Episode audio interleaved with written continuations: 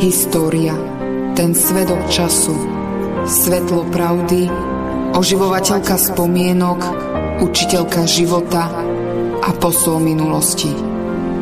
Cicero.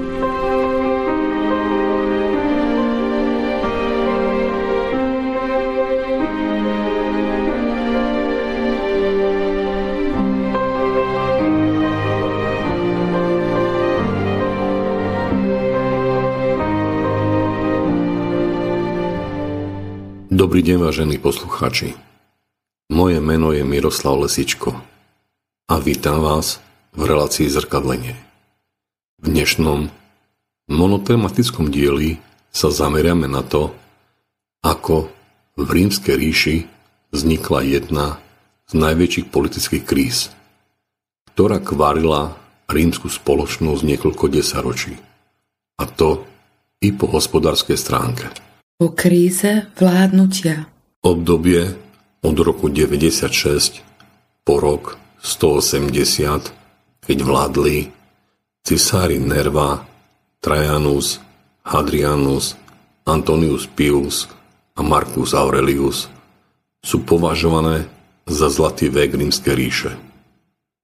Títo cisári dostali pomenovanie Antoniovská dynastia, alebo ešte vysnenejší názov dynastia adoptívnych cisárov.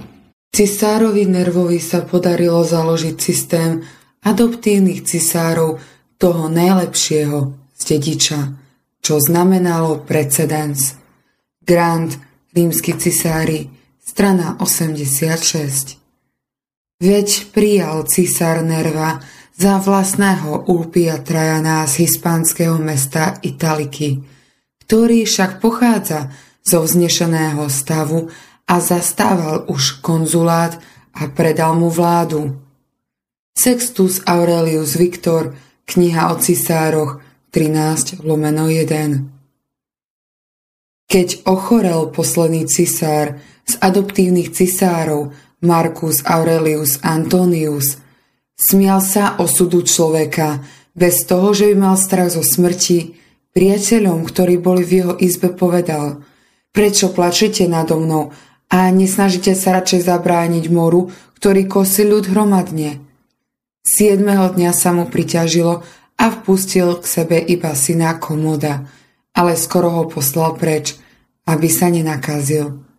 Sotva syna prepustil, zahalil si hlavu, ako by chcel spať, avšak v noci zomrel. História Augusta, životopis filozofa Marka Antonia 28/1, 4, 8 a 9. Celým menom Marcus Aurelius Antonius, ako sa o ňom hovorilo, filozof na tróne, skonal vo vojenskom tábore buď vo Vindolende, Viedni alebo v Sirmiu, Sremská Mitrovica v Srbsku. Tento cisár z ľudských dôvodov porušil tradíciu adoptívnych cisárov, keď vymenoval za svojho následovníka nie najschopnejšieho, ale svojho syna Komoda. Keďže si nebol istý synovou schopnosťou vládnuť impériu, prejavoval obavy z budúceho vývoja ríše. A tak žiadal svojich priateľov, aby usmerňovali rozhodnutia jeho mladého a neskúseného syna. Smrťou Marca Aurelia sa končí zlatá éra Rímskej ríše, nakoľko jeho syn po svojom otcovi zdedil len veľmi málo a jeho vláda naštartovala obdobie, pre ktoré budú charakteristické rôzne druhy kríz. Už 2 roky od nástupu na cisársky trón musel Komodus čeliť sprisáhaniu, do ktorého bola zapletená i jeho sestra Lucilia. Cassius Dio, Dejiny Ríma, 73/4,4. Roku 187 musel čeliť ďalšiemu vojenskému sprisahaniu pod vedením Maternusa. Herodianos, Dejiny Ríma, 1/10,1. Arogantné, neúctivé a výstredné správanie sa Komodá zbudzovalo do takej miery pohoršenie u senátorov, že tí na cisára zosnovali niekoľko sprisáhaní. Čo však vyústilo do stavu, že Komodus začal vystupovať podozrivavo voči senátorom. A čoraz viac ich začal vystavovať tvrdým zásahom. Od zaberania ich majetku po tresty, ktoré končili ich smrťou. Od cisára sa však čoraz viac začali prejavovať známky megalománstva, čo zašlo až tak ďaleko, že premenoval Rím na svoju osobnú kolóniu Komodiánu. Zmenil imená ročných mesiacov, staré zrušil a všetky mesiace označil podľa svojich mien. Herodianos, Dejiny Ríma, 1/14,9. Bol skazený roztopašnosťou a nevkusom. Dokonca sa snažil mesiac september pomenovať po sebe. Komodus. Eutropius, stručné Dejiny Ríma, 8/15. Rozmohla sa korupcia a intrigy, na predaj boli senátorské hodnosti a veliteľské miesta v armáde a dokonca i konzuláty pre daný rok. Cassius Dio, Dejiny Ríma, 73/12,3. Komodus stratil rozum a pomiatol sa natoľko, že najskôr zavrhol otcové meno a prikázal, aby ho volali Herakles, bola bájneho gréckeho hrdinu Dia a najvyššieho gréckeho boha. Zavrhol šiat cisárov, prehodil cez seba leviu kožu a v ruke nosil kyjak. Obliekol si purpurové rúcha, pretkané zlatom, takže sa sám zosmiešňoval, pretože úborom napodobňoval ako ženskú výstrednosť, tak heroickú udatnosť. Keď však prišiel do amfiteátru dokonca nahý a zapasil ako gladiátor, uvideli ľudia smutné divadlo. Urodzený rímsky cisár, ktorého otec a predkovia toľkokrát slávili triumf, nezdvíha zbraň proti barbarom, ako sa slúši Rímanovi, ale tupil cisársku dôstojnosť najhanebnejším a najšpinavším spôsobom. Herodianos, Dejiny Ríma, 1/14,8, 1/15,7. Komodus nepovažoval za nového Herkula len sám seba, ale Herkulom nazýval i všetkých svojich priateľov či druhov. Jeho uvažovanie nám približujú i ním vydané mince, kde čoraz častejšie začal prezentovať bohov v odlišnom svete, než to bolo dovtedy zvykom. V rímskej kultúre boli predstavovaní antickí bohovia ako samostatné bytosti, no cisár ich predstavil ako ochrancov a priateľov, ako symboly či aspekty jednej transcendentálnej božskej postavy, v čom predbehol kresťanov, ktorí na svojich svätých nazerali v rovnakom duchu. Čo sa týka samotných kresťanov, bol ku ním Komodus tolerantný, nakoľko nemal žiadny osobný záujem potierať ich náboženstvo. V tejto dobe za vlády Komoda boli naše kresťanské pomery pokojnejšie. Nad kresťanskými obcami po celom svete sa s Božou milosťou rozprestrel mier. Spásu prinášajúcu slovo zatiaľ privádzalo neobyčajne veľa duší ku zbožnej úcte Boha, ktorý vládne nad celým svetom. Eusebius, Cirkevné dejiny, 5/23. Svetý Polikarp, biskup zo Smírny, udal tón vývoja kresťanstva tým, že nerobil nič, čo by mohlo rímske úrady provokovať, i keby bol tento postoj označený ako kacírsky. Cirkev by síce nepristúpila na kompromis vo veci uctievania cisára či božstva Krista, ale inak ťažkosti nevyhľadávala. Johnson, Dejiny kresťanstva, strana 112. Commodus si dokonca vyslúžil v očiach kresťanských spisovateľov i isté ocenenie, lebo na prihovor svojej kresťanskej milenky Marcie, ktorá sprostredkovala vyjednávanie s rímskym biskupom Viktorom, boli prepustení uväznení kresťania a umožnil sa i návrat kresťanov z vyhnanstva. Rímsky biskup Viktor dokonca dosiahol u Komoda i prepustenie kresťanov, ktorí boli odsudení na nútené práce v sardínskych baniach. Tak sa dostal na slobodu aj Kalixt, neskorší papež. Toto stretnutie bolo zároveň i prvým oficiálnym stykom rímskeho vládara s najvyšším predstaviteľom kresťanskej cirkvi. V stave šialenstva zašiel Commodus tak ďaleko, že už ani nechcel sídliť v cisárskom paláci, ale mal úmysel odsťahovať sa do gladiatorských kasární. I jeho šialenému riadeniu a tyránii nad rímskou ríšou však bol súdený koniec. Herodianos, Dejiny Ríma, 1/15,8, 1/16,1. Ráno 31. decembra roku 192 sa Commodus rozhodol, že zahájí slávnosť Nového roku nie, ako tomu bolo zvykom, v cisárskom purpure, ale v sprievode gladiátorov. Keď sa o tom dopočul rímsky ľud, bol z toho v šoku. Commodová kresťanská milenka Marcia sa ho od toho kroku snažila odhovoriť. No cisár sa nedal presvedčiť a odišiel do svojej izby na svoj tradičný popoludňajší odpočinok. Pričom si zobral doštičku, na ktorú si písal záznamy nepohodlných ľudí.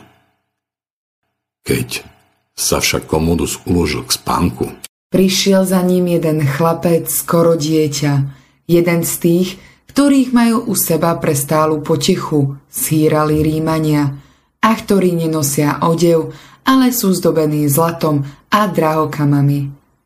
Commodus ho veľmi miloval a často s ním spával. Keďže chlapec mal všade prístup, zobral Commodov zoznam a ukázal ho Marcii. Tá bola zdesená, lebo okrem mien senátorov či priateľov Commodovho otca Marka Aurelia, tam bolo jej meno. Marcia okamžite oboznámila s týmto zoznamom dotknuté osoby, ktoré sa dohodli, že Commoda otrávia. Marcia mu namiešala do pitia jed, ale ten nezobral, tak si narýchlo najali silného chlapa, aby Commoda zadusil. Text podľa Cassiodio, Dejiny Ríma, 73/22, 1-6, Herodianos, Dejiny Ríma, 1/16,1-12. Po smrti bol cisár Commodus podľa historika Eutropia vyhlásený za nepriateľa vlasti.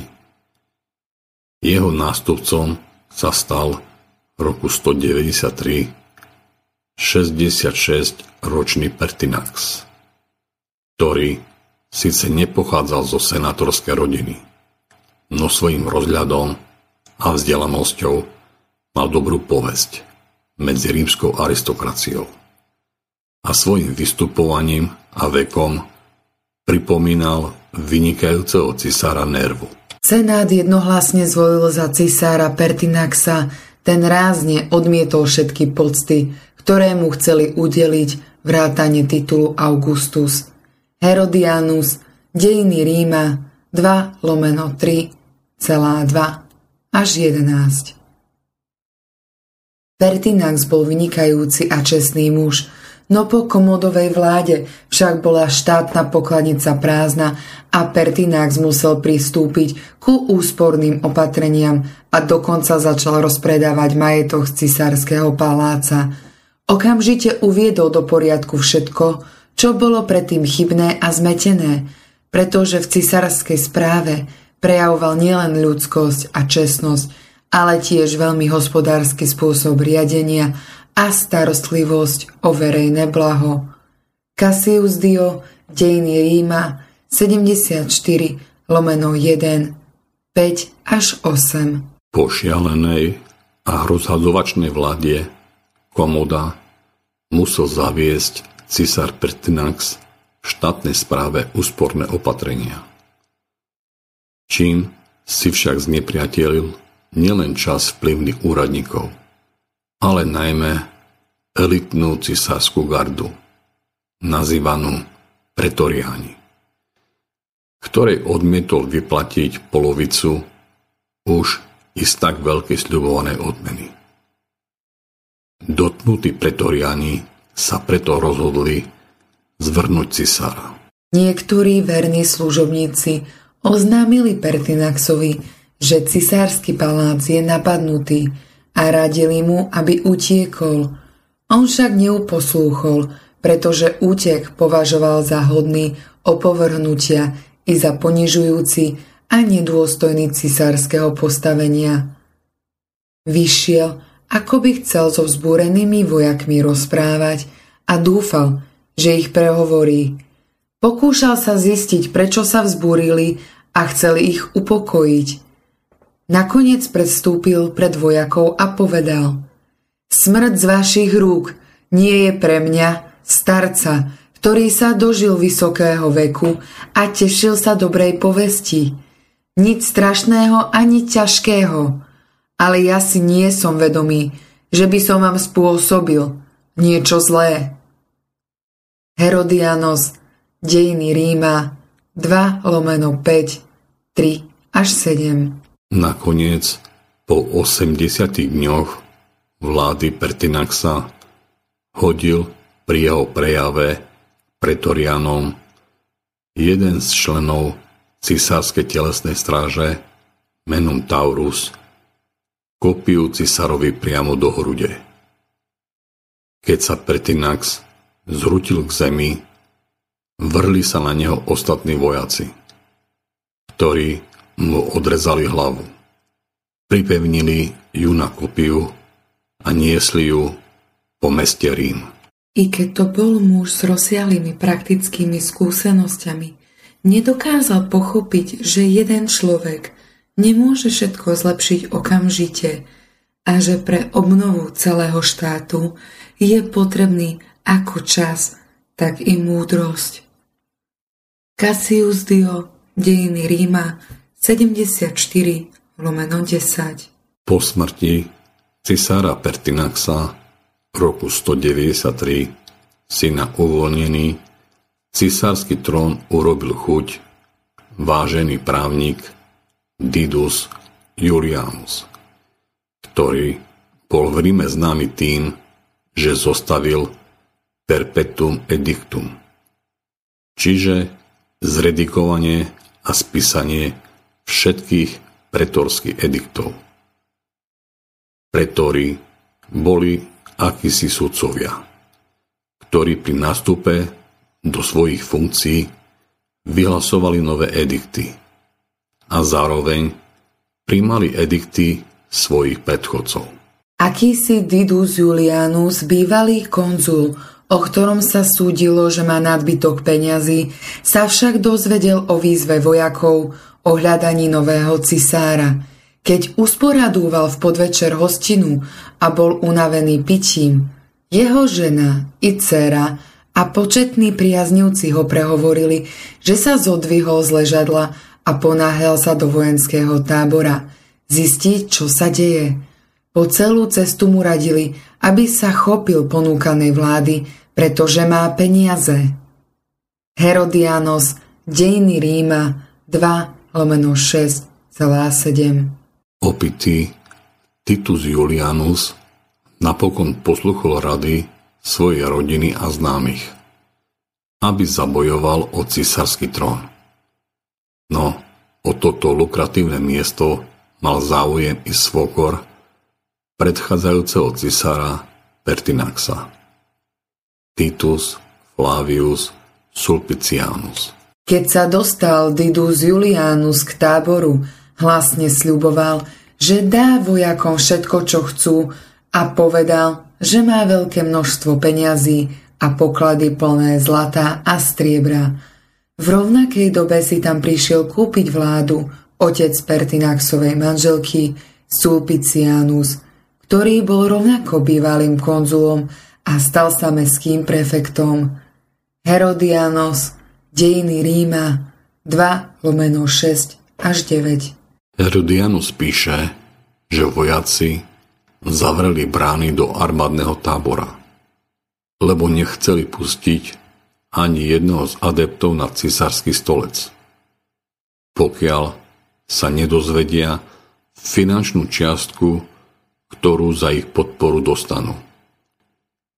Cassius Dio však poznamenal, že do tábora sa dostal Sulpicianus.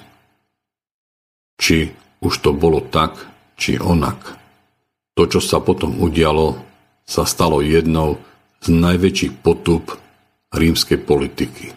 Potom nasledoval krajne hanebný obchod, celkom nedôstojný Ríma, pretože ako na nejakom trhu či aukčnej sieni sa hlavné mesto i celá ríša stali predmetom dražby. Predávali tí, ktorí sprevodili zo sveta minulého cisára, a možnými kupcami sa stali Sulpicianus a Didius Julianus, ktorí sa predháňali, kto ponúkne viac, jeden znútra a druhý zvonku tábora. Postupne sa ich čiastky vyšplhali na 20 000 sestercí pre každého vojaka. Niektorí z nich sa obrátili na Juliana. Sulpicianus sľubuje toľko, a koľko viac dáš ty? A potom zase na Sulpiciana. Sulpicianus by bol vyhral, pretože bol vo vnútri tábora, zastával úrad mestského prefekta a naviac uviedol sumu 20 000 ako prvý, nebyť toho, že Julianus svoju ponuku zdvihol o 5 000 naraz. Hlasne túto čiastku vyvolával a zároveň to ukazoval na prstoch. A tak vojaci, ktorí boli takým ohromným množstvom peňazí uchvátení, sa zároveň obávali, že by sa Sulpicianus mohol pomstiť za smrť Pertinaxa. Pozval Juliana dovnútra tábora a prehlásil jeho cisárom. Cassius Dio, Dejiny Ríma 74/11. Vtedy poprvýkrát došlo k mravnej skaze vojska. Vojáci sa naučili dychtiť nenásytne a bez hanby po peniazoch a znevažovať úctu k panovníkovi. Herodianos, Dejiny Ríma 2/1-14. O takom veľkom množstve peňazí sa vojakom ani len nesnívalo. No Didius Julianus, i keď veľmi bohatý, nemohol splniť svoje sľuby vojakom, nakoľko nemal doma toľko peňazí, ktorými sa chvastal, a navyše ani v štátnej pokladnici neboli prostriedky na vyplacanie sľubovaných odmien, ktoré boli po Komodovej vláde úplne očerpané. Julianus sa navyše ako cisár vôbec nevenoval štátnym záležitostiam, ale trávil čas pôžitkárstvu, piatike, rozkoši a choval sa nedôstojne. Keď armáda pochopila, že ich cisár oklamal, vypukli v meste nepokoje, pričom rozvášnený dáv vyzýval guvernéra Sýrie Nigra, aby sa vrátil do Ríma ako nový cisár. Niger však nebol iba jedinou alternatívou na cisársky trón. Ďalšími adeptami boli provinciálni guvernéri Albianus v Británii a Septimus Severus v Hornej Panónii. Zatiaľ, čo senát otáľal a zvažoval, komu zveriť vládu, bol menovaný Septimus Severus, pretože však sa okrem neho prehlásili cisári tiež Albinus a Niger, vznikli medzi nimi tuhé boje a tiež mestá sa rozdelili, jedni sa pridali k tomu, druhý k onomu. Zosimos, Nové dejiny, 1/8,1. Vláda Juliana trvala 66 dní a jeho aukcia o post cisára sa stala jeho najpamätnejším dňom. 1. júna roku 193 zosadil senát Lida Juliana, nad ktorým vyhlásil rozsudok smrti a zároveň prehlásil za cisára Septima Severa. Septimus Severus bol schopný generál, ktorý pochádzal zo starobylého punského rodu Severnej Afriky, z mesta Lepitis, v súčasnosti Magna v Líbii. No pokiaľ sa mohol Severus definitívne ujať vlády, musel ešte niekoľko rokov bojovať so svojimi protivníkmi, ktorí boli taktiež vyhlásení za cisárov, a to svojimi legiami.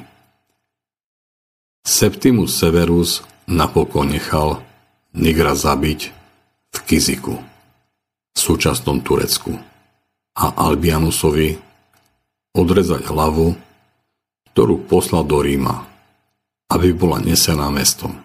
Až oveľa neskôr sa ukázalo, že za dynastii Antoninovcov dosiahol Rím vrchol svojej moci a slávy. Za Trajana dosiahla Rímska ríša najväčšiu rozlohu, za Antonia Pia najväčší blahobyt, za Marka Aurelia mala rímska kultúra za sebou až 200 ročia trvalého rozkvetu a Rím dosiahol vrcholu svojej moci a slávy. Ostávala mu už len jedna cesta, ako z každého vrcholu. Cesta nadol. Zamarovský, Dejiny písané Rímom, strana 206-220. Len v jednom roku, 193, malo rímske impérium 5 cisárov: Pertinaxa, Juliana, Nigra, Albianusa a Septima Severa. Nakoniec sa stal po tuhej občianskej vojne víťazom Septimus Severus, ktorý pochádzal z Afriky a založil novú cisársku dynastiu Severovcov, ktorá vládla v impériu v rokoch 193 až 235. Občianske vojny však napáchali veľké škody, pri ktorých prišlo o život nielen množstvo obyčajných ľudí, ale i 29 senátorov a množstvo príslušníkov jazdeckého stavu. Septimus Severus bol vzdelaný človek, ktorý pochopil, že po búrlivej vláde Komoda a krutých občianskych vojen musí obnoviť stabilitu ríše. Severus veril, že opakovaním strašných občianskych vojen, z ktorých zišla jeho vláda, možno zabrániť iba mohutným rozširovaním vojenského základu cisárskej moci, čo v podstate znamenalo, že civilné obyvateľstvo bolo stále viac vystavené rôznym konfiškáciám, vymáhaní dávok i vykorisťovaniu zo strany cisárskych úradníkov. Grant, Rímski cisári, strana 129. Septimus Severus bol rovnako schopný vodcom ako organizátorom. Svoju vládu vyplnil vojnami na východe i na západe, upevňovaním hraníc na severe a rozsiahlými vnútornými reformami, ktorými sa usiloval zabrániť dôsledkom krízy. Zamarovský, Dejiny písané Rímom, strana 221. Septimus Severus mal pri svojom vládnutí jednu veľkú výhodu, a to, že ako vážený aristokrat zo starobylého rodu, i keď zo Severnej Afriky, nebol nejako previazaný politicky príbuzensky, ekonomicky či inými zväzkami s urodzenými aristokratickými vrstvami v Ríme. A tak sa pri presadzovaní svojich cieľov nemusel obmedzovať záujmami rímskej honorácie. Navyše bol Severus vzdelaným človekom, ktorý sa dôkladne rozumel nielen vojenskému remeslu, ale i filozofii, histórii či literatúre. Ľudu dal pri príležitosti svojho víťazstva obrovské dary, vojakom rozdelil veľké peňažné dary a poskytol mnoho iných výhod, ktoré v minulosti nemali. Ako prvý cisár im zvýšil žolt, dovolil im nosiť zlaté prstene a uzatvárať manželstvá. Herodianos, Dejiny Ríma, 3/8,4-5. Právo nosiť zlatý prsteň bolo dovtedy znakom povýšenia slobodného občana do jazdeckého stavu. Severus však svojim zákonom zvýšil prestíž a vplyv i obyčajným vojakom, ale len tým, ktorí statočne bojovali alebo sa nejakým spôsobom zaslúžili o slávu cisára a impéria. Septimus Severus pragmaticky zrušil privilegované postavenie pretoriánskej gardy, ktorej nedôveroval, ako i sprístupnil dôstojnícku hodnosť v armáde všetkým vojakom, bez ohľadu na to, či boli alebo neboli rímskymi občanmi. Vojakom, ktorí slúžili v pohraničných provinciách, povolil na daných územiach príchod ich rodiny, ktorým dokonca pridelil zadarmo i pôdu. Septimus Severus sa snažil ľuďom zavďačiť, usporadoval nepretržite rozmanité veľkolepé zábavy, dával zabíjať stovky zvierat zo všetkých končín sveta, od nás i od barbarov a rozdával štedré dary. Herodianos, Dejiny Ríma, 3/8,9. Pri príležitosti 10. výročia jeho vlády rozdal obyvateľom dary, žiadny cisár predtým nedal pre obyvateľov na ich zábavu a dary naraz takú sumu. Celková suma vynaložená na tento účel bola 200 miliónov sestercií. Cassius Dio, Dejiny Ríma, 77/1,1. Septimus Severus mal za manželku Juliu Domnu, ktorá pochádzala zo vznešeného sýrskeho rodu a bol do nej taký zaľúbený, že jej odpustil i neveru, kvôli ktorej bol terčom posmechu v celom Ríme, nakoľko ju nedokázal opustiť. Do dejín Ríma sa však Severu zapísal nielen ako človek, ktorý stabilizoval štát, ale i ako vynikajúci staviteľ, keď dal vybudovať niekoľko prekrásnych stavieb, akým bol napríklad hrad Septizonium, ktorý bol plný fantastických vodotryskov. Svoju vzdelanosť ukázal, keď dal priestor k práci najvýznamnejším rímskym právnikom, Papiánovi, Pavlusovi či Ulpiánovi. Preto niektorí historici píšu, že jeho vláda bola zlatým vekom jurisprudencie. Neponechal bez trestu ani bezvýznamné krádeže a v prvej rade stíhal svojich ľudí, pretože ako skúsený muž vedel, že ku krádežiam dochádza vinou veliteľov alebo dokonca s ich vedomím. Venoval sa filozofii, rečníctvu a skrátka všetkému slobodnému umeniu a sám spísal svoje činy rovnako vybrúsene ako verne.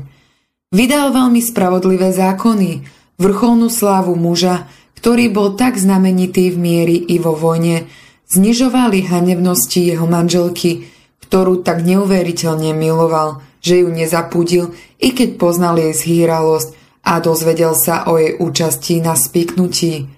Sextus Aurelius Victor, kniha o cisároch, 20/21-23. Vláda Septima Severa bola pokojným obdobím i pre kresťanov, nakoľko cisár zastával voči kresťanom pragmatický postoj, keď sa držal politiky cisára Trajana, že kresťania sa nemajú vyhľadávať a majú byť potrestaní iba vtedy, ak porušujú zákony, či odmietnú vzdať úctu panovníkovi a antickým bohom pri celoštátnych oslavách. Kresťanský učenec Tertulianus, ktorý žil v tomto období, vo svojom liste Skapulovi podáva svedectvo, že v mladosti bol Septimus Severus vyliečený olejom od kresťana Torpaziona, ktorého neskôr povolal na cisársky dvor a zveril mu na výchovu svojho syna, budúceho cisára Karakalu, a že sa verejne zastal pri jednom procese i kresťanov. Cisár Septimus Severus na začiatku svojej vlády bol naklonený ku kresťanom, neprenasledoval ich, ba častokrát sa zastával znešených kresťanských paničiek proti pohanskej zberbe, ktorá napádala kresťanov a len v niektorých krajinách rozsiahlej ríše zachádzali miestodržitelia a vládári ukrutne a tyránsky s kresťanmi, ktorí horlivosťou svojou niekedy sami proti sebe vzbúrili pohanskú zberbu. Truchli, Dejiny Svetej cirkvi, zväzok 2, číslo 58, strana 102.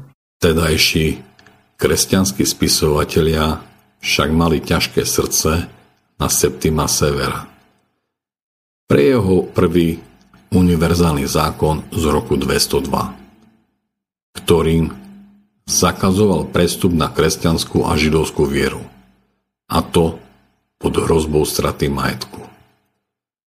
Cisárovi však v tomto dekrete nešlo o potieranie kresťanov či židov, ale o zastavenie nastupujúceho úpadku tradičného rímskeho politeizmu. Septimus Severus bol inteligentný človek, ktorý nebol ani tak spojený s rímskym náboženstvom, ale chápal jeho význam ako integrálnu súčasť celého impéria, ktorého prosperita a budúcnosť je založená i na antickom náboženstve. Za jeho vlády nemôžeme hovoriť o žiadnom prenasledovaní kresťanov. Prípady, keď sa dostávali kresťania pre súd, boli sporadické a z veľkej miery zavinené fanatizmom samotných kresťanov. Severus sa stále snažil svojich synov spriateliť a priviesť ich zmieru a zhode. Poukazoval, že poklanice a chrámy sú plné peňazí a že ich bohatstvo a moc nebude možné ohroziť zvonku, lebo majú doma taký nadbytok prostriedkov, že môžu štedro a bez ohľadu na náklady vydržovať vojsko. Herodianos, Dejiny Ríma, 3/13,4. Pred svojou smrťou si zavolal Septimus Severus svojich synov a povedal im: Udržujte medzi sebou svornosť, vojakov štedro odmenujte a na nikoho iného nedbajte. Cassius Dio, Dejiny Ríma, 77/15,2. Posledné roky panovania Septima Severa však boli poznamenané neskrývanou rivalitou medzi oboma jeho synmi, ktorí mali po ňom prevziať cisársku moc, čo Severus s nevolou pozoroval. Preto sa vo svojich 66 rokov, a to i napriek tomu, že ho sužovala dna, rozhodol, že v rámci výchovy a prípravy svojich synov na panovanie, sa vydá na vojenskú výpravu do Británie, kde chcel svojich dvoch synov nielen zasvetiť do vojenského umenia, či oboznámiť ich so životom armády, ale najmä im predať svoje praktické skúsenosti, ako jednať s ľuďmi a vojakmi. Jeho hedonisticky nastavení synovia však nemali záujem o takéto otcové rady. A keď ten 4. februára roku 211 zomrel, zobrali túto správu ako zbavenie sa bavlana na nohách.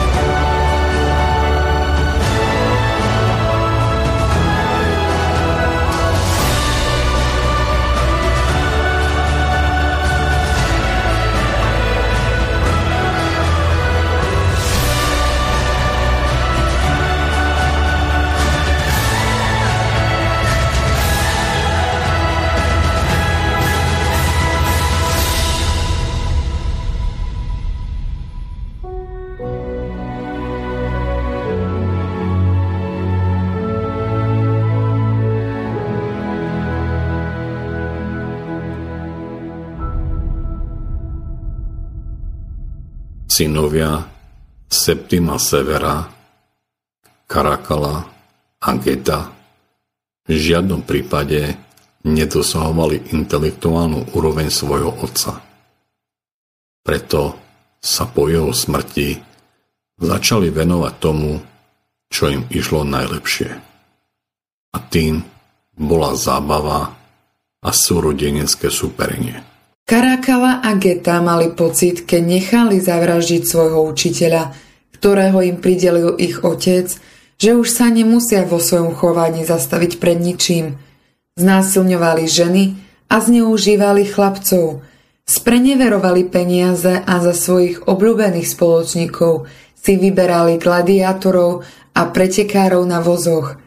Napodobňovali ich v podobných činoch a navzájom sa predháňali v zápale bojového súperenia, pretože keď sa jeden z nich priklonil k jednej strane, druhý si celkom určite vybral opačnú. Nakoniec sa proti sebe postavili v akomsi závode v záprahoch poníkov a hnali sa dopredu s takou zúrivou rivalitou, že Karakala vypadol zo svojho dvojkolesového vozu a zlomil si nohu. Cassius Dio, Dejiny Ríma, 77/7, celá 1-2. Ponižený Karakala sa rozhodol v roku 212 vo svojej násilníckej povahe úkladne zavraždiť svojho brata Getu. Ako príležitosť na tento ohavný čin si vybral obľúbené rímske slávnosti Saturnálie, ktoré sa konali niekoľko týždňov pred zimným slnovratom a skladali sa z viacerých častí. Karakala si vybral jednu z najobľúbenejších častí tohto sviatku, Sigillarius, ktoré sa konali od 17. do 19. decembra. Po oslavách sviatkoch Sigillaria, ktoré Geta a Karakala oslavovali v uliciach mesta, prišli do domu svojej matky. Hneď ako vstúpil Geta do domu, vrhla sa na ňo skupina Karakalových mužov a jeden ho prebodol. Cassius Dio, Rímske dejiny, 78/2,12. Smrteľne zranený Geta vykrvácal na matkinej hrudi a zomrel. Karakala, ktorý dokonal bratovraždu, náhlivo opustil miestnosť. Bežal celým cisárskym palácom a kričal, že unikol krajnému nebezpečenstvu a že len s ťažkosťami z neho vyviazol. Herodianos, Rímske dejiny, 4/4,2. Keď zabil Karakala svojho brata, verejne vyhlásil, že to on bol osobou, na ktorej sa malo uskutočniť sprisáhanie. Karakala sa napokon verejne poďakoval vojakom, ktorí nepodľahli dezinformáciám, ktoré sa šírili v meste a ostali mu verní, za čo dostali veľkú odmenu. Veľkú odmenu dostali i vrahovia jeho brata Geta, ktorý bol neskôr vyhlásený za verejného nepriateľa, takže nemohol byť nielenže pochovaný, ale jeho meno a podobizeň bola odstranená zo všetkých portretov, úradných či verejných pamätníkov. Karakala začal prenasledovať a zabíjať Getových prívržencov, poradcov, strážcov, priateľov, služobný personál. Odhaduje sa, že tieto čistky, ktoré sa konali na základe jeho nariadenia, Damatio Memori, zahynulo 20,000 ľudí. Goldforty, ako padol Rím, smrť superveľmoci, strana 70-71. Karakala chcel zničiť všetky pripomienky na svojho brata, preto nechal zničiť všetky sochy, obrazy, mince s jeho podobizňou, aby ho naveky zmazal z histórie. Cassius Dio, Dejiny Ríma, 78/2, 12,6. Karakala si vzal za ženu svoju matku, macochu, a bratovraždu spojil s krvismilstvom, pretože uzavrel manželstvo so ženou, ktorého syna predtým zabil. História Augusta, Antoninus Carakalus, 10/4. Karakala, ktorý mal o sebe vysokú mienku, sa považoval za vteleného boha Slnko, ale taktiež i za nového Alexandra Veľkého či Achila. Sám sa predstavoval ako nový typ cisára, akéhosi multikulturalistu, ktorý ku barbarským Germanom nepociťoval odpor, ale naopak, mal ich rád a sám nosil nielen ich oblečenie, ale ich parochňu zo svetlých vlasov, upravenú v germánskom štýle. Cisárová záľuba v nerímskej móde, keď nosil v senáte voľný galský plášť, mu dala mimochodom jeho prezývku Karakala. Karakala sa vydal do Alexandrie pod zámienkou, že túži navštíviť mesto založené Alexandrom Macedónskym. Ako náhle ukončil sviatočné oslavy a videl, že celé mesto je naplnené veľkým množstvom ľudí, prikázal výnosom, aby sa všetci mladí muži zhromaždili na nejakom priestranstve. Karakala k ním pristupoval a priateľsky sa ich dotýkal. Prechádzal okolo a vzdával každému nejakú inú chválu. Až ich bez toho, čo videli a tušili, obklúčilo celé vojsko. Potom sa nenápadne vytratili medzi svojou telesnou strážou, aby na jediné znamenie udreli vojaci zo všetkých strán na mladíkov. Pobíjali ich ozbrojení, bezbranných, všetkým možným spôsobom a zo všetkých strán ich zvierali.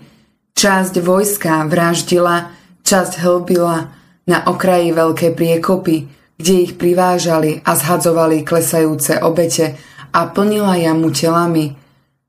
Boli do neho zavlečení i mnohí ľudia, ktorí neboli celkom mŕtvi a niektorí boli zasypaní, pričom neboli vôbec zranení.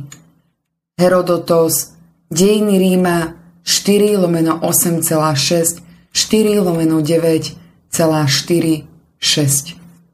Počas svojej tragickej vlády vybudoval Karakala veľkolepý komplex termálnych kúpeľov, ktorý bol k dispozícii obyvateľom Ríma, ako i nádhernú cestu, ktorá viedla do toho komplexu.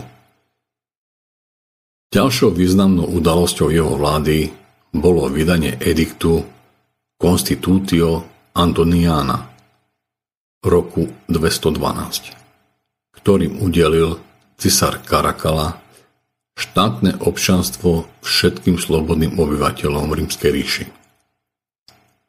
Tento zákon je vnímaný niektorými súčasnými historikmi ako jeden z najvýznamnejších reformy ediktov vtedajšieho storočia. Skrátený text cisárskeho ediktu. Všemožne je treba svoje záležitosti i úvahy viac obrácať k božstvám, i ja by som mal po práve odvďačiť sa. Myslím teda, že bude môcť i majestát z veľkej časti dôstojne uspokojiť, keď 10 000 ich vystúpi do radu mojich ľudí a zároveň ich uvediem do svätýň bohov ako Rímanov. Udeľujem teda všetkým v rímskom svete rímske občianstvo, aby už tiež mali účasť na víťazstve. Konštitúcia Antonínana. Tento edikt zo začiatku 3. storočia sa v súčasnosti považuje za jeden zo zlomových zákonov, ktorý ovplyvnil rímske dejiny. No, u vtedajších dejepiscov by ste o ňom našli len zlomky vied, nakoľko ho vôbec nevnímali za až tak dôležitý.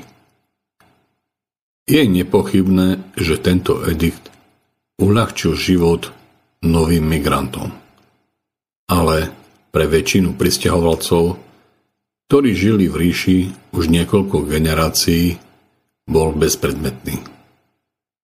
Pravdepodobne hlavným dôvodom cisára pre vydanie tohto ediktu nebola jeho dobrota prisťahovalcom, ale pragmatizmus, nakoľko udelením rímskeho občianstva rozšíril počet obyvateľov, ktorí museli platiť nepriame poplatky či dane, ako bola napríklad daň z dedičstva či daň z oslobodenia otroka, ktorú dovtedy neplatili. Karakala požadoval od bohatých občanov a od rôznych komunít dary, vyhlásil nové dane a zvýšil staré dane, napríklad z dedičstva z 5% na 10%. Toto bol dôvod, prečo urobil všetkých slobodných ľudí v ríši Rímanov, čím ich zdanlivo povýšil, ale v skutočnosti to urobil len preto, aby takýmto spôsobom zvýšil svoje príjmy, pretože cudzinci nemuseli platiť väčšinu týchto daní. Cassius Dio, Rímske dejiny, 78/9,4. Týmto ediktom sa v armáde na jednej strane vymazali tradičné rozdiely a zaviedol sa princíp rovnostárstva, no na druhej strane bolo obťažné prilákať nových, ctižiadostivých mužov, pre ktorých bolo udelenie štátneho občianstva dôvodom vstupu do légií. Grant, Rímski cisári, strana 137. Tento edikt síce prispel k zvýšeniu štandardizácie stále byrokratickejších rímskych administratívnych štruktúr, ale pre bežného obyvateľa už nemal taký význam, aký by mal pred niekoľkými desiatkami rokov. Reálna situácia totižto v Rímskej ríši na začiatku 3. storočia bola taká, že štátne občianstvo už nebolo hlavným rozlišovacím aspektom, ktorý rozdeľoval obyvateľov impéria. Karakalov otec Septimus Severus totižto zaviedol do rímskeho práva nový prvok, ktorý delil občanov nie podľa občianstva, ale podľa majetku, a to na honestiores, čiže ctihodných občanov, a na humiliores, príslušníkov nižšej sociálnej vrstvy. I keď tento právny prvok odporoval vtedajším zákonom, prakticky už dávno zohľadňoval vtedajšiu skutočnosť. V roku 216 sa Karakala rozhodol pre svoj veľkolepý plán, a to, že dobije Partsky východ, súčasný Irán, čo sa nepodarilo ani cisárovi Trajanovi. Grant, rímsky cisári, strana 137. Karakalova výprava, ktorá mala za cieľ zničiť mocnú Parskú ríšu, sa však skončila iba čiastočným úspechom, keď sa podarilo rímskej armáde dosiahnuť iba miernu úpravu hraníc Mezopotamii v prospech ríše. Cisár sa preto rozhodol stiahnuť svoje vojska do mesta Edesa v súčasnom Turecku. Na výprave v Mezopotamii sa zúčastnil i Karakalov priateľ, konzul Markianus, s titulom ornamenta konsuliára, čo bola najväčšia štátna podsta, ktorú senát povolil vojvodcovi.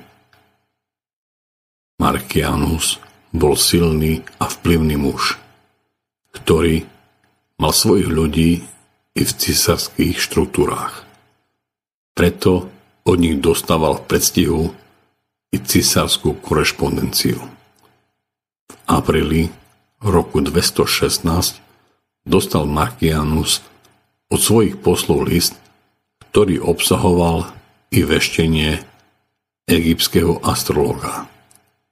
V liste astrolog predpokladá krátky život Karakalu a za jeho nástupcu uvádza Markianusa. Markianus po prečítaní listu i hneď pochopil, že je v nebezpečenstve. Karakala sa rozhodol opustiť cisárske sídlo v Edese a odobral sa do chrámu boha Mesiaca, ktorého si miestni obyvatelia mimoriadne ctili. Chrám ležal vo veľkej vzdialenosti od mesta. Aby sa s ním nemuselo tmácať celé vojsko, cestoval cisár s niekoľkými jazdcami, pretože chcel len vykonať obeť bohu a vrátiť sa späť.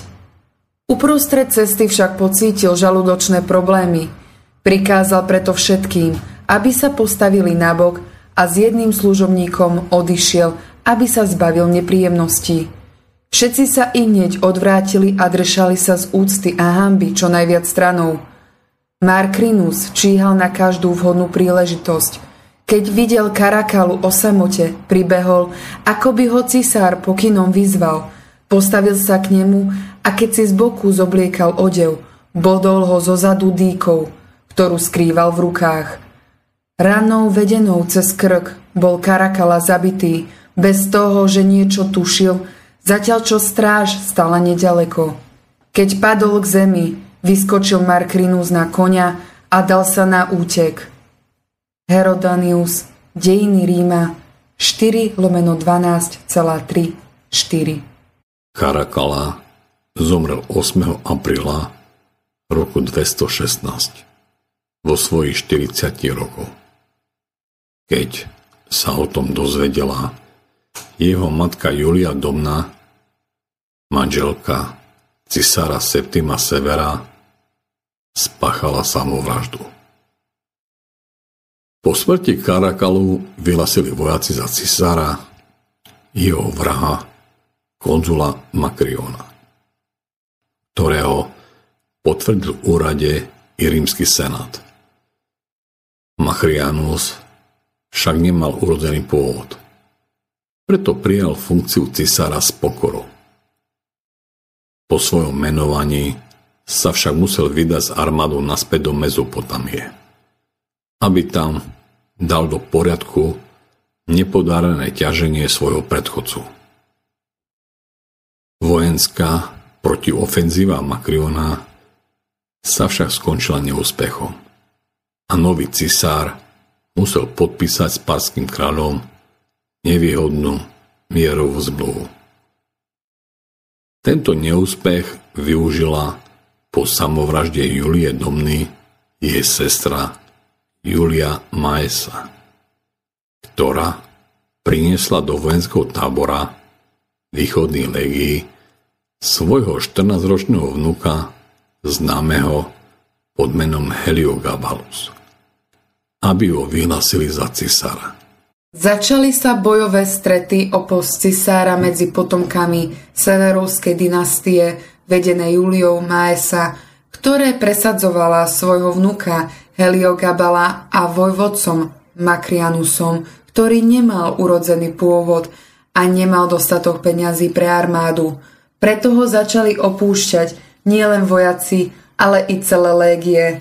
Druhá légia dokonca prešla bez problémov na stranu Heliogabalusa, potom čo ju Julia Maesa podplatila. V rozhodujúcej bitke 8. júna roku 218 bol pri meste Antiochia Makrianus porazený a v snahe zachrániť si svoj život útekom do Itálie sa prezliekol za kuriéra, no pri vojenských kontrolách bol odhalený a so svojím synom popravený. Herodianos, Dejiny Ríma 5/3-4. Rímsky ľud bol v podstate konzervatívny, preto sa radšej priklonil vláde rodinného príslušníka spojeného s dovtedy vládnúcou dynastiou Severovcov, než ku schopnému politikovi a vojvodcovi, ale pochádzajúceho z neznámeho rodu. Heliogabalus bol zvolený za cisára 16. mája roku 218. Heliogabalus pochádzal zo starej vznešenej sýrskej rodiny, ktorá vyznávala slnečného boha. Nový cisár v snahe o čo najrýchlejšie začlenenie tohto božstva prestal dbať na dovtedajšie tradície a predstavil rímskemu ľudu slnečného boha i v teologickom systéme, pričom najväčšiemu pohanskému kňazovi prikázal uctievať boha slnko na rovnakej úrovni, ako mal rímsky boh Jova. Rodina Heliogabala mala dedičné práva na kňazstvo boha slnka Elegabala, ktorého Heliogabalus bol najvyšším kňazom v Emese, v súčasnosti Homs v rímskej Sýrii. Herodianos, Dejiny Ríma 5/5,3. Sýrsky ochranný boh Elagabala, čiže latinský Sol Invictus z mesta Emesa, bol uctievaný v podobe čierneho kameňa, meteoritu, v tvare falického mužského polanného údu. Heliogabalus nechal na rímskom pahorku blízko cisárskeho paláca tomuto bohu vystávať chrám, čo šokovalo väčšinu rímskych obyvateľov. No oveľa väčšie znepokojenie rímskeho ľudu vyvolávalo cisárove správanie sa. Ak si Rímania dovtedy mysleli, že Už ich nič nemôže prekvapiť po vlade Tiberia, Kaligulu, Nera, Komoda či Karakalu. Tak boli na omyl. Heliogabalus sa totižto nechal teatrálne na verejnom priestore za spevu svoje matky a babky obrezať.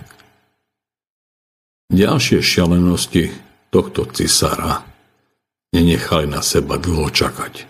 Heliogabalus sa rozhodol zosobášiť slnko s mesiacom, pričom zabezpečil pre slnko bohaté veno v zlate a prikázal obyvateľom, aby sa v deň svadby odávali hostinám a veseliu. Herodianos, Rímske dejiny, 6/5,5. Svetiňu rímskeho národa, chrám Vestálok, znesvetil tým, že dal odviesť ich zariadenie a dokonca chcel zahasiť i večný oheň. Prijal si vinie všetky náboženské vyznania, nielen v Ríme, ale na celom svete, pretože jeho jedinou snahou bolo, aby všade bol uctievaný ako boh Heliogabalus. História Augusta, Antonius Heliogabalus, 6/5-7, 7/4. Usporiadal i rozmanité slávnosti a zriadil k nim závodnú dráhu a divadelné budovy. Myslel totiž, že ľud bude dobrej mysle, keď sa mu dopraje účasť na závodoch konských záprahov, všelijakých vystúpení, hudobných predstavení a nočných slávnostiach. Samého boha Slnko dal postaviť na voz, vyzdobený zlatom a drahými kameňmi, a dopravil ho z mesta na predmestie.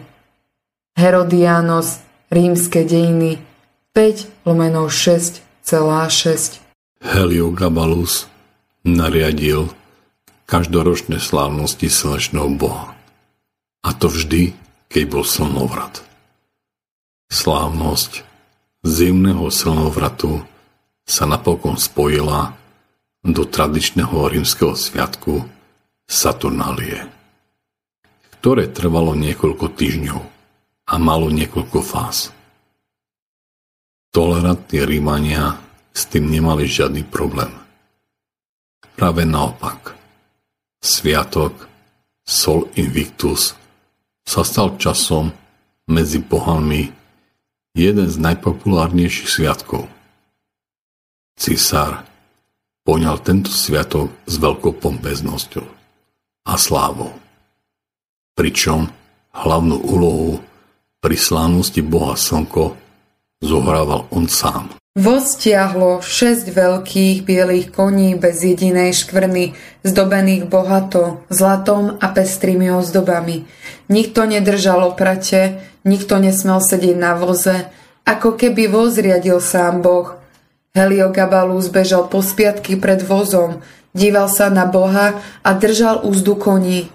Utekal po spiatky celú cestu a pozeral do tváre boha, aby sa nepošmykol, pretože nevidel, kam šľape. Bolo na cestu nazhromaždené veľké množstvo piesku, zlatej farby. Po oboch stranách utekal ľud s množstvom pochodní a hádzal na cestu vence a kvety. Herodianos, Rímske dejiny, 5/6,7, 8. Správanie sa Heliogabala by bolo jemne povedané neštandardné. No to, čo sa udialo v meste Nikomédia, v súčasnom meste Izmir v Turecku, kde cisárska rodina išla stráviť zimné obdobie, prekročilo hranice tolerancie i u jeho rodiny.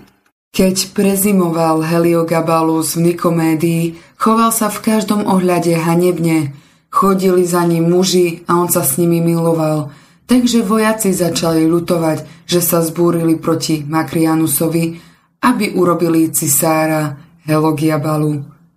História Augusta, Antonius Heliogabalus, 5/1. V Nikomédii vyvolávalo medzi ľudom správanie sa cisára zdesenie, nakoľko Heliogabalus začal na verejnosti nielenže obskurne prezentovať svoju homosexualitu, ale i bizarným spôsobom na námestí prezentovať svoje náboženstvo. Ľudia tomu, čo sa dialo, nerozumeli. Preto sa medzi sebou pýtali, či sa tento svet zbláznil. Informácie o nálade obyvateľov dostávala od svojich špionov i cisárová babka Julia Maesa, ktorá bola najmocnejším človekom v impériu. Tá i hneď pochopila kritickú situáciu, no dala šancu svoje dcere Julii Soemis, matky cisára, aby napravila zlú povesť svojmu synovi a jej vnukovi. No Heliogabalus sa nezaoberal odporúčaniami svojej matky a už vôbec ho netrapili starosti jeho babky. A tak začal bez problémov vymenovať do vysokých štátnych úradov svojich milencov. Prefektom pre danú oblasť urobil tanečníka, ktorý sa kedysi živil herectvom. Prefektom strážnych oddielov menoval vozataja Kordia a prefektom zásobovania holiča Klaudia. Do ostatných funkcií dosadil mužov, ktorých mu odporučili pre veľkosť ich pohlavného údu. Starosť o 5% dan z dedičstva poveril poháňačov mulíc, potom i rýchleho posla, kuchára a zámočníka. História Augusta, Antonius Heliogabalus 12/1-2. Svojho milenca Zotikusa vymenoval za komorníka eunuchov v cisárskom paláci a ďalšieho milenca, ktorého najviac miloval, Hieroklesa, blondiavého pretekára konského spriahnutia, označil za svojho manžela a dokonca ho chcel vyhlásiť za Cézara. Cassius Dio, Rímske dejiny 80/15-16. Hierokla miloval tak veľmi, že mu boskával o hambie, čo sa hambil vôbec napísať, pričom hovoril, že slávi Florálie. História Augusta, Antonius Heliogabalus 6/5. Florálie boli 6-denným štátnym sviatkom v mesiaci máj, ktorý Rímania zasvetili bohyni Máji, pri ktorej sa konali voľnejšie pantomimy, a to i erotického charakteru. Takéto správanie sa cisára však priviedlo ľud v Nikomedii k handlivým demonštráciám, pri ktorých prišiel o život i jeden z Heliogabalových milencov, eunuch Ganis, ktorý bol veliteľom cisárskeho vojska. I keď bola rímska spoločnosť zvyknutá na cisárov, ktorí sa stýkávali s chlapcami, správanie sa Heliogabala považovali za neakceptovateľné, nakoľko sa Heliogabalus začal teatrálne na verejnosti ukazovať ako transvestita. Dokonca prikázal svojim poradcom, aby mu našli lekára, ktorý by mu chirurgickým zákrokom zmenil pohlavie. Svoje telo používal na robenie čudných vecí, o ktorých nikto nechcel rozprávať a ani počuť. Nosil parochňu, maľoval si oči, nechal si vytrhať vlasy a chlpy, aby vyzeral ako žena. Cassius Dio, Rímske dejiny 80/13,2-14,3. Na verejnosti sa objavoval s namaľovanými očami a na červeno naličenou tvárou. Herodianos, Dejiny Ríma 5/6,10. Urobil zvláštne opatrenia, aby mu takmer z celého mesta i z rád námorníkov vyhľadávali onobely, tak sa totiž hovorilo ľuďom s veľkým mužstvom. História Augusta, Antonius Heliogabalus 8/7. V noci chodil s parochňou, prezlečený za ženu, do krčiem a obchodov so ženami. Navštevoval známe bordely, z ktorých vyhnal prostitútky a sám si zahral prostitútku. V paláci páchal svoje nemravnosti, vždy stával nahý pri dverách svojho pokoja, ako to robia smilníci, prostitútky, a zatriasol závesom, ktorý visel na zlatých krúžkoch, a tichým hlasom robil okolo idúcim návrhy.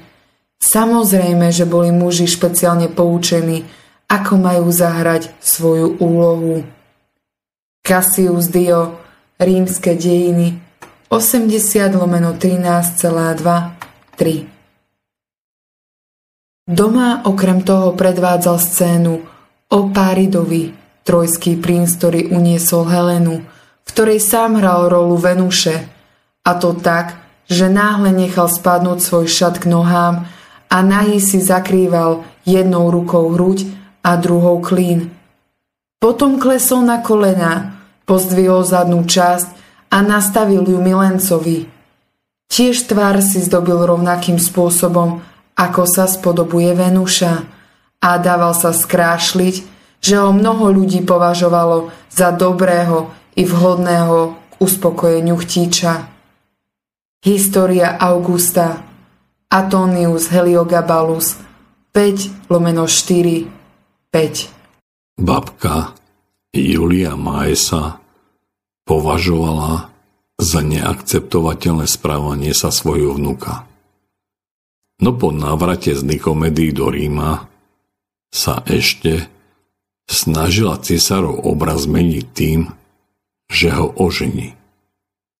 A tak mu predstavila niekoľko urozených žien z vplyvných aristokratických rodov za manželku.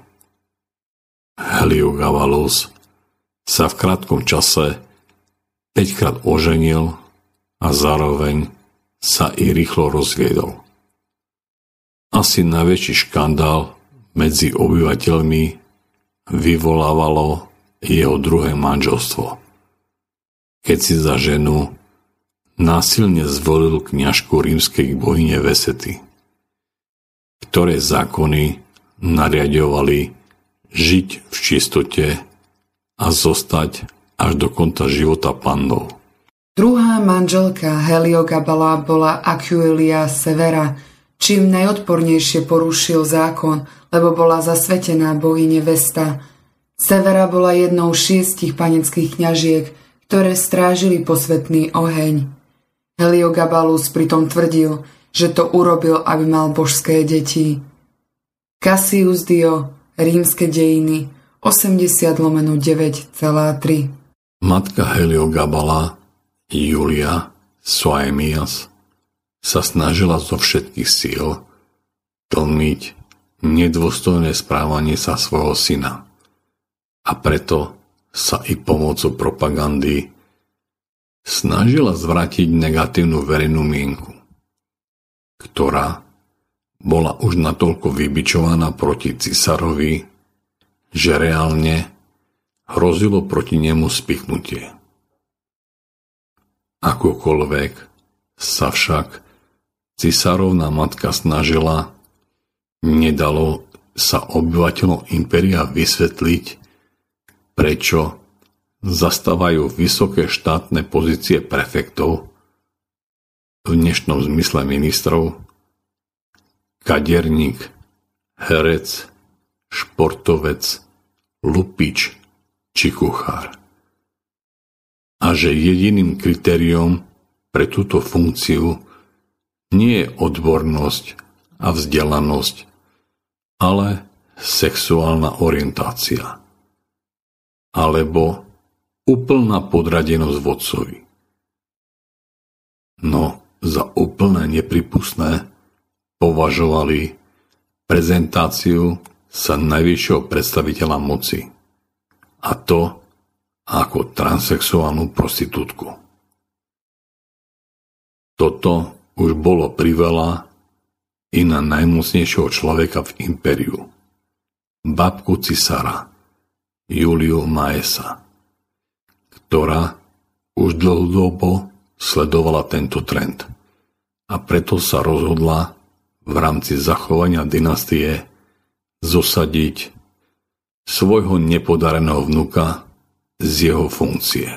Veď kto mohol znašať cisára, ktorému každý telesný otvor slúžil ako cesta k rozkoši, keď niečo také by nikto nezniesol ani u zvieraťa?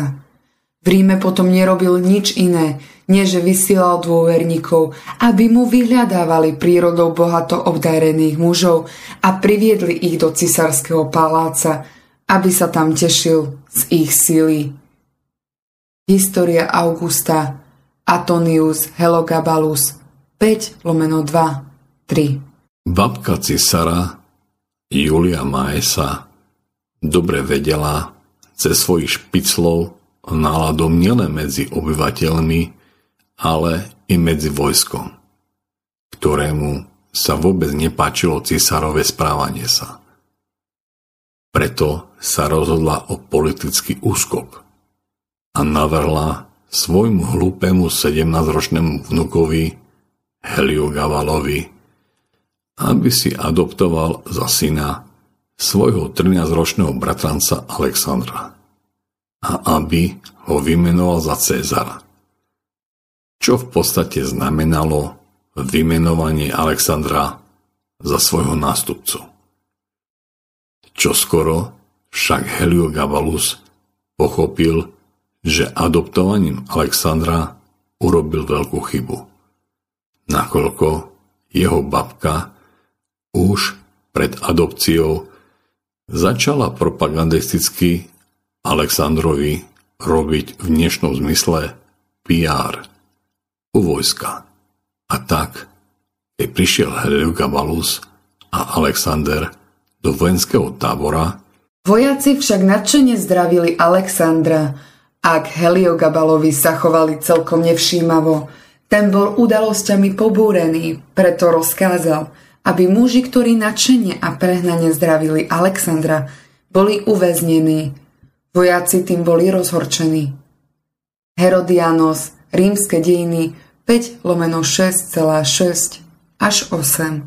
Babička cisára Julia Maesa však bola politicky podkutá a rýchlo pochopila, že teraz je tá vhodná chvíľa zbaviť sa svojho nepohodlného vnuka.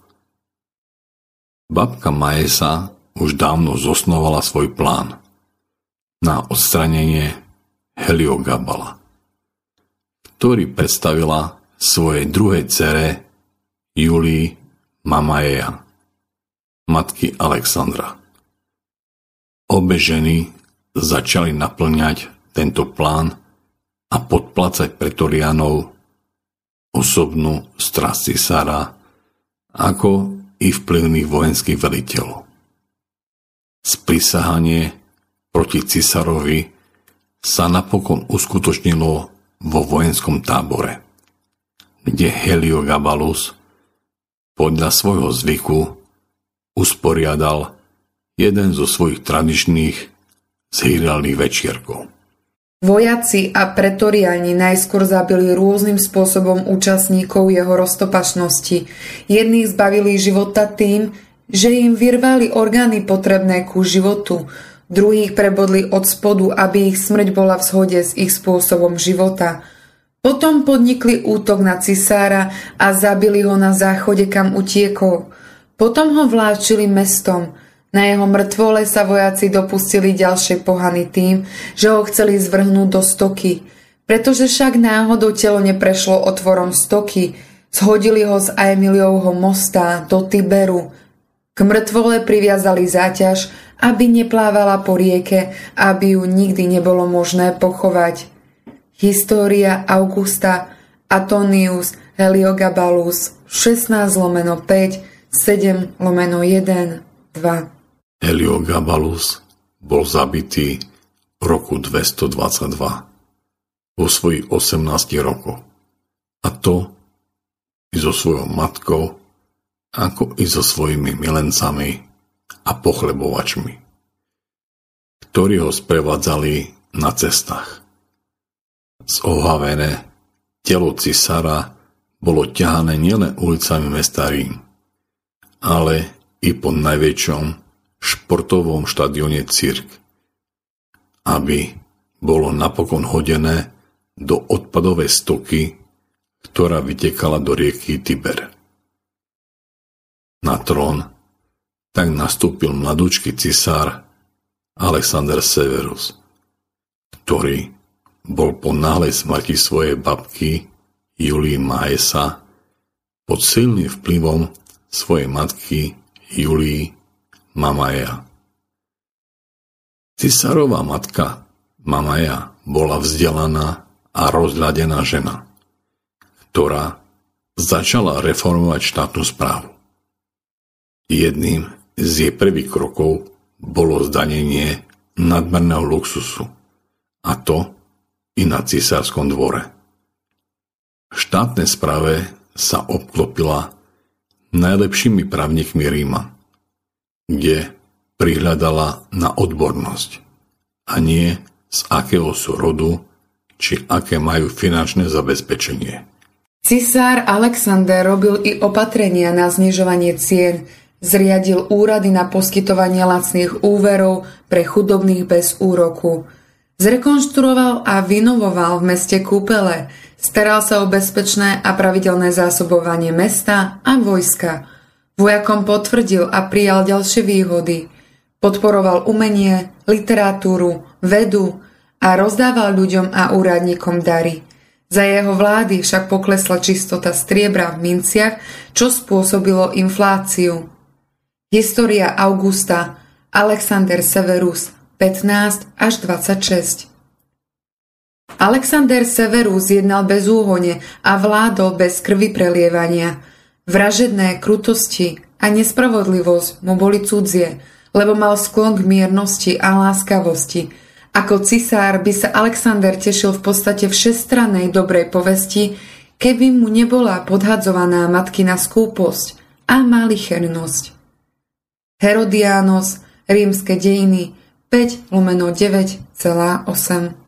Cisárová matka Julia Mamaea sa poučila z chýb svojej sestry a jej syna Heliogabala a preto vychovávala svojho syna ku skromnosti a vyhýbaniu sa nemiestnemu správaniu sa.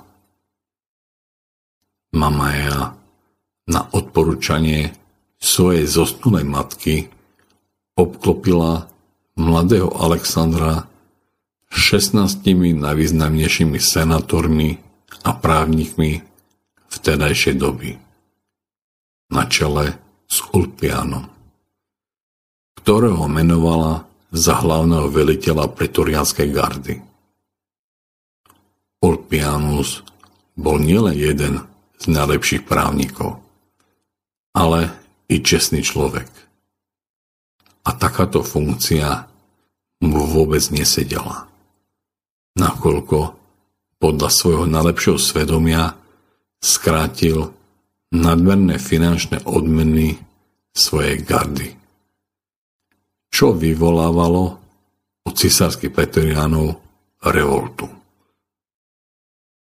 Keďže Julia Mamaea ešte nemala pod kontrolou celú cisárskú moc, musela sa potupne pozerať i so svojím synom, cisárom Alexandrom, ako ide Ulpianus, jeden z jej najbližších a najvernejších priateľov, na popravu.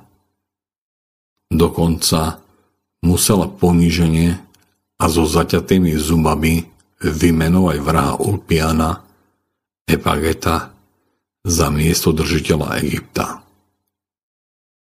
Julia Mamaea však na tieto udalosti nikdy nezabudla. A ak po čase ovládla plne cisársku moc, nekompromisne a krvavo sa vysporiadala so všetkými, ktorí stali za smrťou jej priateľa Ulpiana.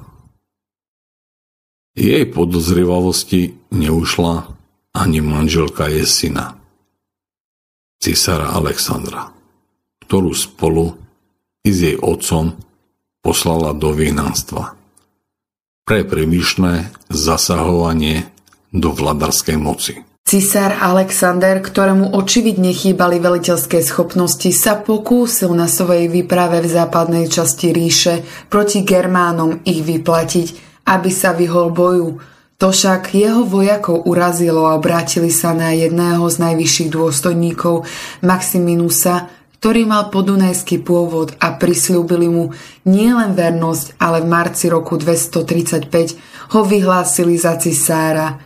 Julia Mamae so synom sa opierali o armádu z východnej časti ríše, no ostali osamotení, nakoľko im tieto legie neprišli na pomoc. Grant, Rímski cisári, strana 150-151. Dôvod, prečo neprišli východné legie na pomoc cisárovi, bol prozaický.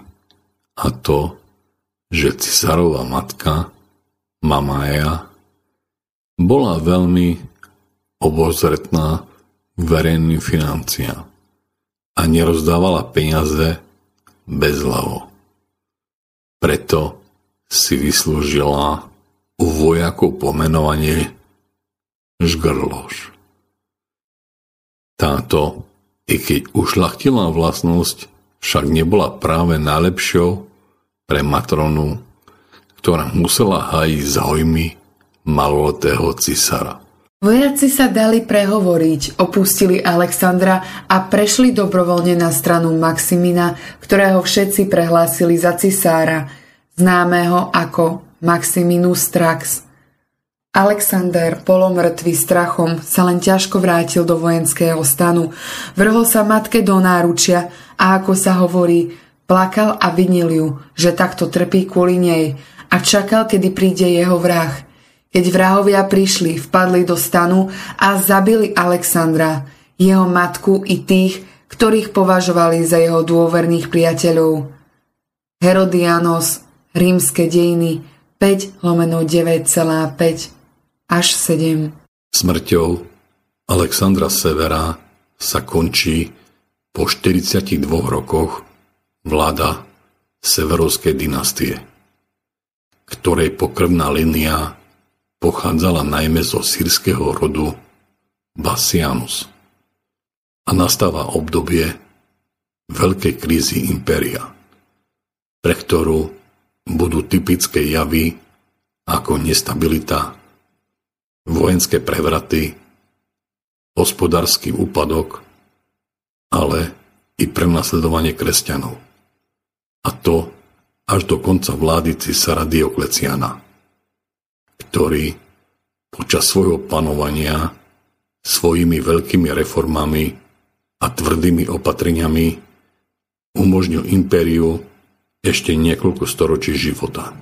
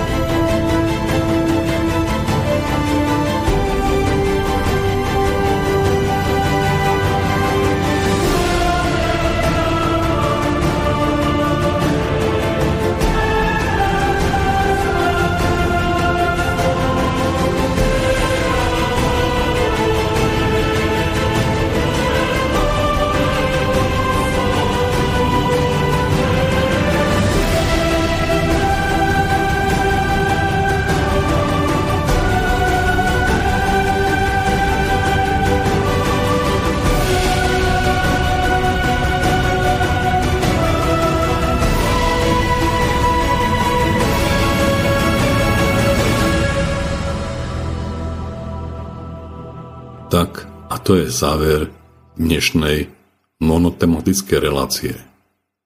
Na budúce sa opäť stretneme pri ďalšej zaujímavej téme, v ktorej sa budeme i naďalej zrkadliť rímskymi dejinami. S prianím veľa zmysluplných dní vo vašom živote sa lúči Miroslav Lesičko.